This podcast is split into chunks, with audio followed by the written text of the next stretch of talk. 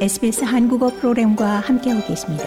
sbs.com.au/korean에서 더욱 흥미로운 이야기들을 만나보세요.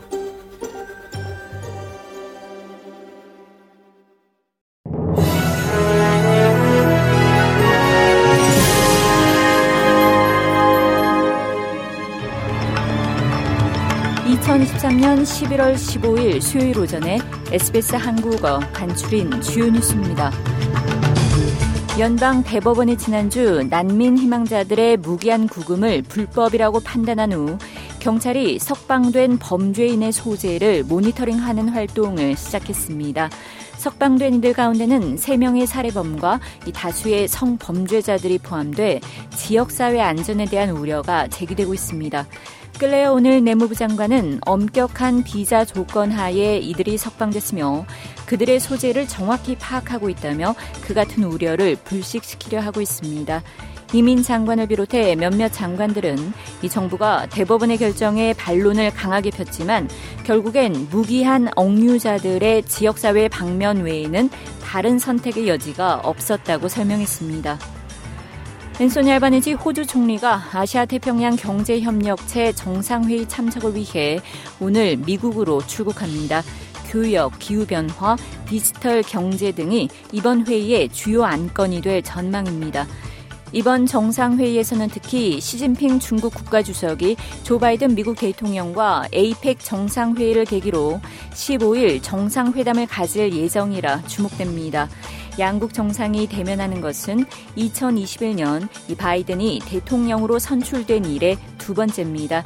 이번 정상회담에서 양국 정상은 이스라엘과 하마스 간 전쟁 및 러시아의 우크라이나 침공은 물론 대만 해협, 남중국해 문제 등에 대해 논의할 것으로 보도됐습니다.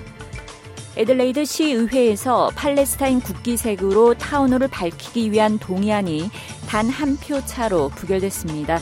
시의회는 대신 이 타운홀을 평화를 상징하는 흰 불빛으로 밝히기로 결정했습니다. 하지만 지역 주민 알레나 아이디는 SBS와의 인터뷰에서 흰색으로 타운홀을 밝히는 것은 팔레스타인 국기색 전체로 밝히는 것보다 더 고통스러울 것이란 우려를 표명했습니다. 또 다른 주민 수라야 세르아는 이 결정이 마음 아픈 것이라며 모두에게 다양한 방식으로 영향을 미치는 재앙이 발생할 때 흰색을 사용할 수 있지만 유감스럽게도 이번 사안은 다르다고 지적했습니다. 호주의 한 정부 정보기관이 매 6분마다 이 호주에서 사이버 범죄가 보고되고 있다고 밝혔습니다. 호주 신호 정보국의 연례 사이버 위협 보고서에 따르면 지난해 사이버 범죄 신고가 9만 4천 건 보고됐고 이는 직전에 대비 23% 증가한 수치입니다.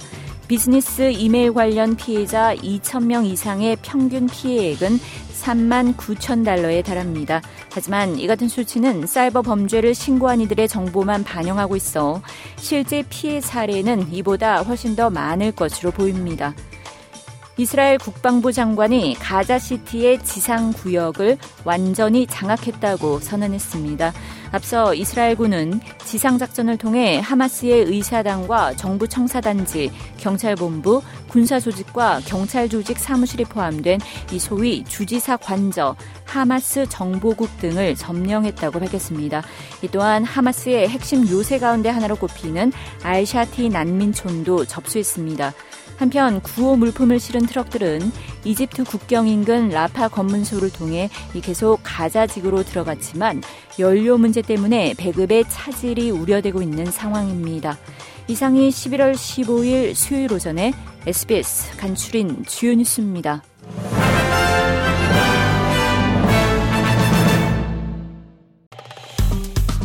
좋아요, 공유, 댓글 SBS 한국어 프로그램의 페이스북을 팔로우해 주세요.